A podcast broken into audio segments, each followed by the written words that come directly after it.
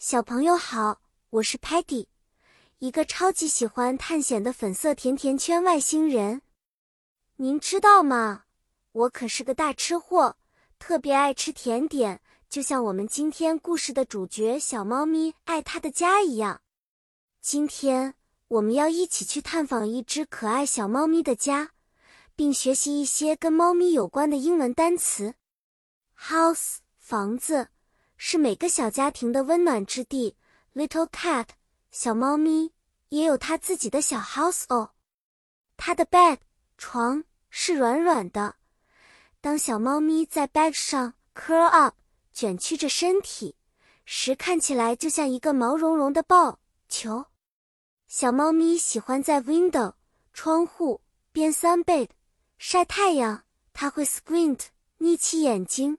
享受着温暖的阳光，他的 toy 玩具们散落在 room 房间里。最喜欢的是那个滚来滚去的 bell ball 带铃铛的小球。有一天，Sparky 和 Muddy 看到小猫咪在 play 玩耍时，不小心将 bell ball 踢到了 narrow space 狭窄的空间。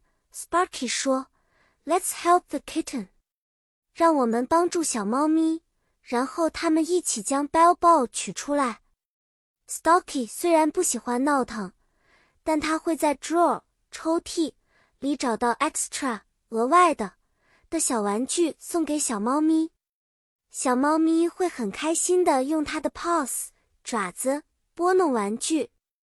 Tellerman 用他的 camera 摄像头记录下了这暖心的 scene 场景。好啦，小朋友。今天和小猫咪的故事就讲到这里。Remember，记住，每个家都是我们爱和被爱的地方。